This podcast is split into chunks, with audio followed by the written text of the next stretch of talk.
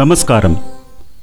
ഓർമ്മകളുടെ നിലാവിൽ ഭദ്രനോടൊപ്പം സുഹൃത്തുക്കളും ആസ്വാദകരും അയച്ചു തരുന്ന ചെറുകഥകളെ ആസ്പദമാക്കിയുള്ള ഒരു വ്യത്യസ്ത ശ്രവണ വിനോദ പരിപാടിയാണിത്.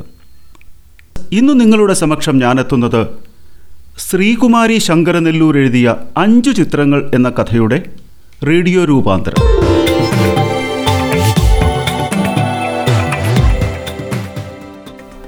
സ്റ്റെല്ല ഫാത്തിമ ജോർജ് ആ പേരിൽ തന്നെ ഒരു കാന്തിക ശക്തിയില്ലേ?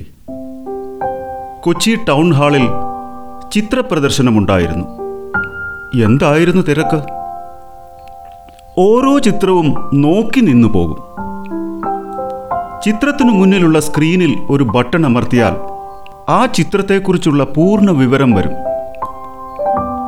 മുപ്പത് വർഷമായി വിദേശത്ത് താമസിക്കുന്ന അവർ ആദ്യമായി ഇന്ത്യയിൽ നടത്തുന്ന ചിത്രപ്രദർശനമായിരുന്നു അത്. ഒട്ടുമിക്ക ചിത്രങ്ങളും വിറ്റുപോയിരിക്കുന്നു. ഞാനും ഒരു ചിത്രം വാങ്ങി.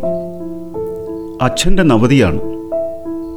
കോർപ്പറേഷനിൽ മേയറായിരുന്ന അച്ഛന് മറ്റേത് സമ്മാനത്തെക്കാളും ഇതിഷ്ടപ്പെടും. അത്ര മനോഹരമാണ് ഈ ചിത്രം. ഒരു ക്യാമറയും തൂക്കി ഇന്ത്യ ഒട്ടുക്കു ചുറ്റി നടന്നയാളല്ലേ അച്ഛൻ? പ്രദർശനത്തിന് ശേഷം ഒരു പത്രസമ്മേളനം ഉണ്ടായിരുന്നു. എല്ലാ മാധ്യമങ്ങളുടെയും പ്രതിനിധികൾ എത്തിയിട്ടുണ്ട്. അവരുടെ ചോദ്യങ്ങൾക്ക് ക്ഷമയോടവർ ഉത്തരം പറഞ്ഞു.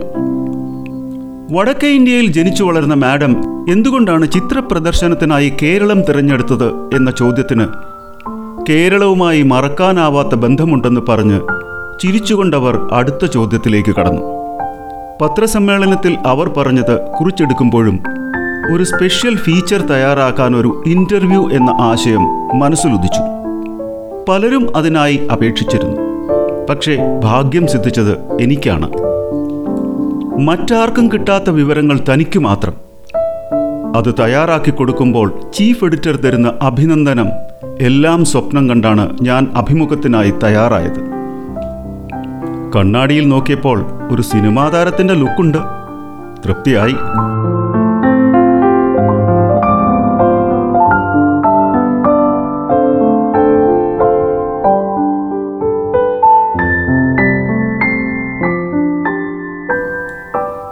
നിങ്ങൾ കേട്ടുകൊണ്ടിരിക്കുന്നത് ശ്രീകുമാരി ശങ്കരനല്ലൂർ എഴുതിയ അഞ്ച് ചിത്രങ്ങൾ എന്ന കഥയെ അടിസ്ഥാനമാക്കിയുള്ള ശ്രവണ വിനോദ പരിപാടി.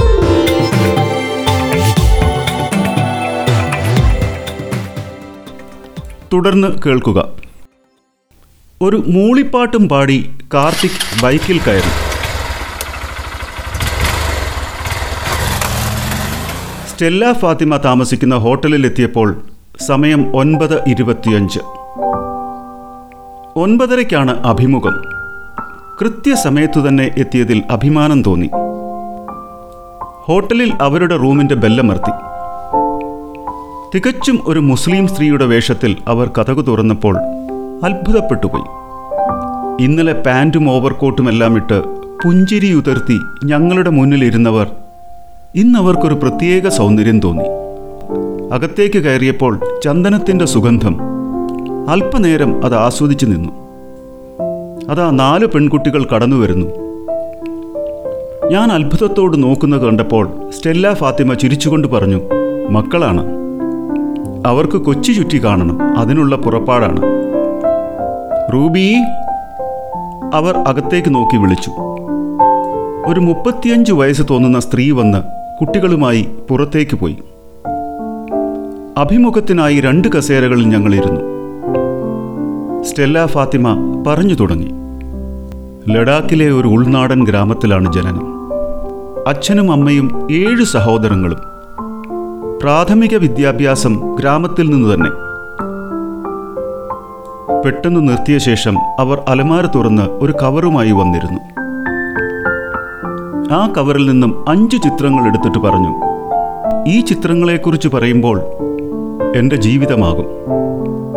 അവർ ഒരു ചിത്രം എന്റെ കയ്യിൽ തന്നു. ഇത് എന്റെ വാപ്പയാണ് മുഹമ്മദ്. ഇറച്ചിവെട്ടായിരുന്നു ജോലി. ഒരിക്കലും ചിരിക്കുന്നതോ ഞങ്ങൾ ഏഴ് മക്കളിൽ ആരോടെങ്കിലും സ്നേഹപ്രകടനം നടത്തുന്നതോ ഞാൻ കണ്ടിട്ടില്ല. പിന്നീടവർ ഏതോ സ്വപ്നസഞ്ചാരിയെ പോലെ പറഞ്ഞുകൊണ്ടേയിരുന്നു. ഒൻപതാം വയസ്സിൽ ഞങ്ങളുടെ വീടിനടുത്ത് താമസിച്ചിരുന്ന വാപ്പയുടെ പ്രായമുള്ള ഒരാൾ എന്നെ ശാരീരികമായി പീഡിപ്പിച്ചു.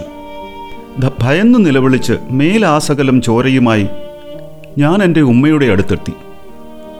ഉമ്മ എന്നെ കുളിപ്പിച്ച് വസ്ത്രം മാറുന്നതിനിടയിൽ ഓരോന്ന് പറഞ്ഞെന്നെ ആശ്വസിപ്പിച്ചു. ഇതാരോടും പറയരുത് എന്ന് ആവർത്തിച്ചു. ഒടുവിൽ പറഞ്ഞ വാക്യം ഞാനിപ്പോഴും കേൾക്കുന്നത് പോലെ ഉമ്മയ്ക്കും ഇങ്ങനെ സംഭവിച്ചിട്ടുണ്ട് പോലും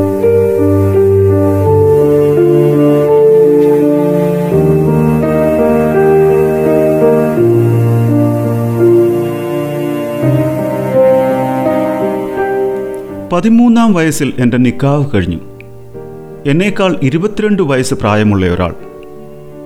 അയാളുടെ പീഡനം സഹിക്കവയ്യാതെ ഒരു ദിവസം ഞാൻ ഒളിച്ചോടി.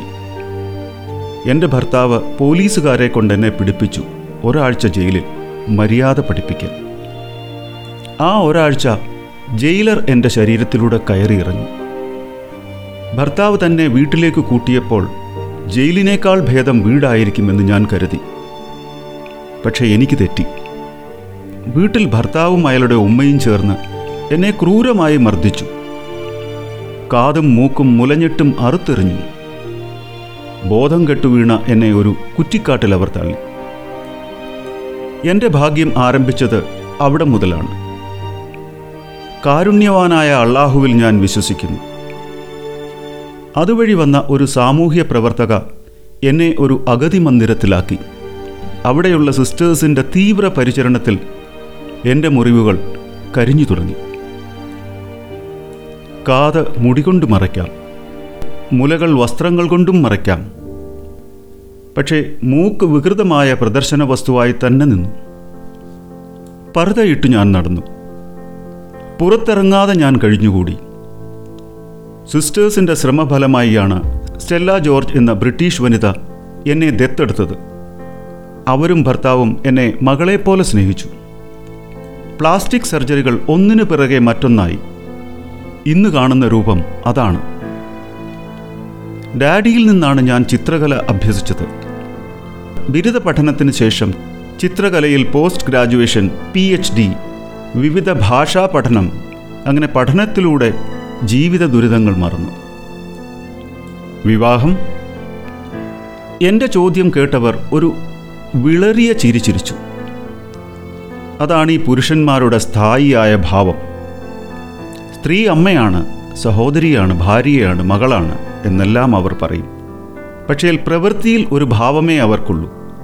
ഭോഗവസ്തു. ശിലാലിഖിതം പോലെ അത് അവരുടെ ഉള്ളിലുണ്ടാവും.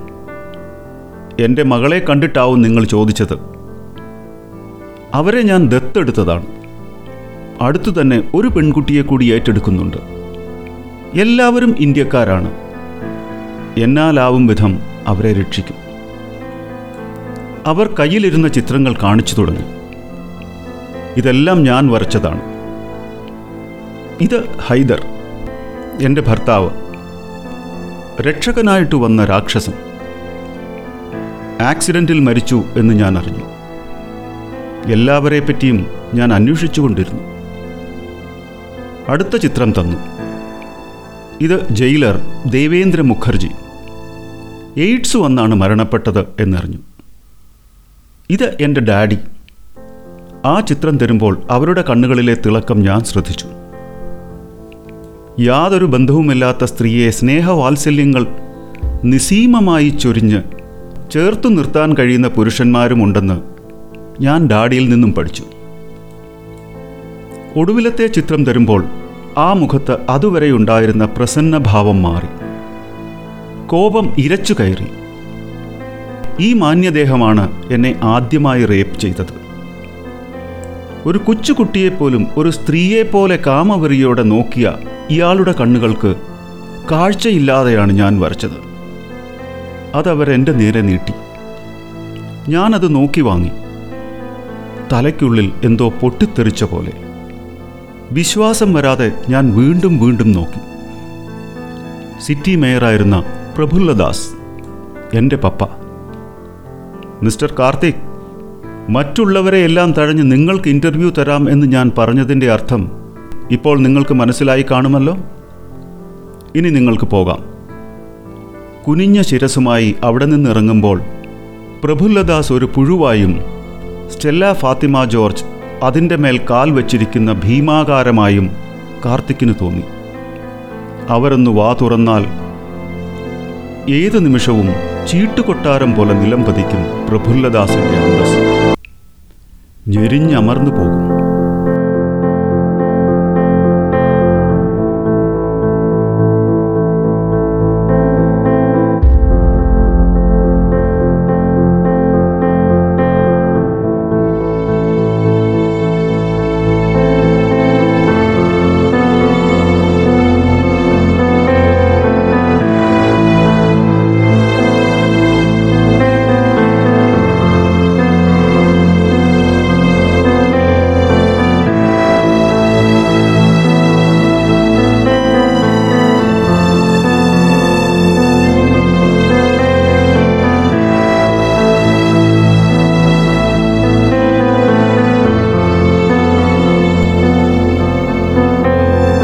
കേട്ടുകൊണ്ടിരുന്നത് ശ്രീകുമാരി ശങ്കരനെല്ലൂർ എഴുതിയ അഞ്ചു ചിത്രങ്ങൾ എന്ന കഥയെ അടിസ്ഥാനമാക്കിയുള്ള ശ്രവണ വിനോദ പരിപാടി. ശ്രവണ മാധ്യമരംഗത്തെ നൂതനമായ ഈ പരിപാടിയെപ്പറ്റി നിങ്ങളുടെ അഭിപ്രായങ്ങളും ആക്ഷേപങ്ങളും മെയിൽ ചെയ്യുക. മെയിൽ ചെയ്യേണ്ട വിലാസം ഓർമ്മകളുടെ നിലാവിൽ at Gmail dot com O R M A K A L U D E N I L A V I L at Gmail dot com നിങ്ങളുടെ കഥകളും ഈ പരിപാടിയിൽ ഉൾപ്പെടുത്താൻ സാധിക്കും. കഥകൾ മേൽപ്പറഞ്ഞ ഇമെയിലിലേക്ക് അയയ്ക്കുക. ഇപ്പോൾ ഈ program Anchor F M Spotify Google എന്നീ പോഡ്കാസ്റ്റ് മാധ്യമങ്ങളിലൂടെയും നിങ്ങൾക്ക് കേൾക്കാം. ഈ ശ്രവണ വിനോദ പരിപാടി നിങ്ങൾക്ക് ഇഷ്ടപ്പെട്ടുവെങ്കിൽ ദയവായി ചാനൽ സബ്സ്ക്രൈബ് ചെയ്യുക. ബെൽ ഐക്കൺ കൂടി പ്രസ് ചെയ്താൽ പുതിയ എപ്പിസോഡുകളുടെ നോട്ടിഫിക്കേഷൻ നിങ്ങൾക്ക് ലഭിക്കും. അടുത്ത ഞായറാഴ്ച പുതിയൊരു കഥയുമായി ഞാനെത്തും. ഈ പരിപാടി കേട്ട എല്ലാ സുമനസ്സുകൾക്കും നന്ദി. Good bye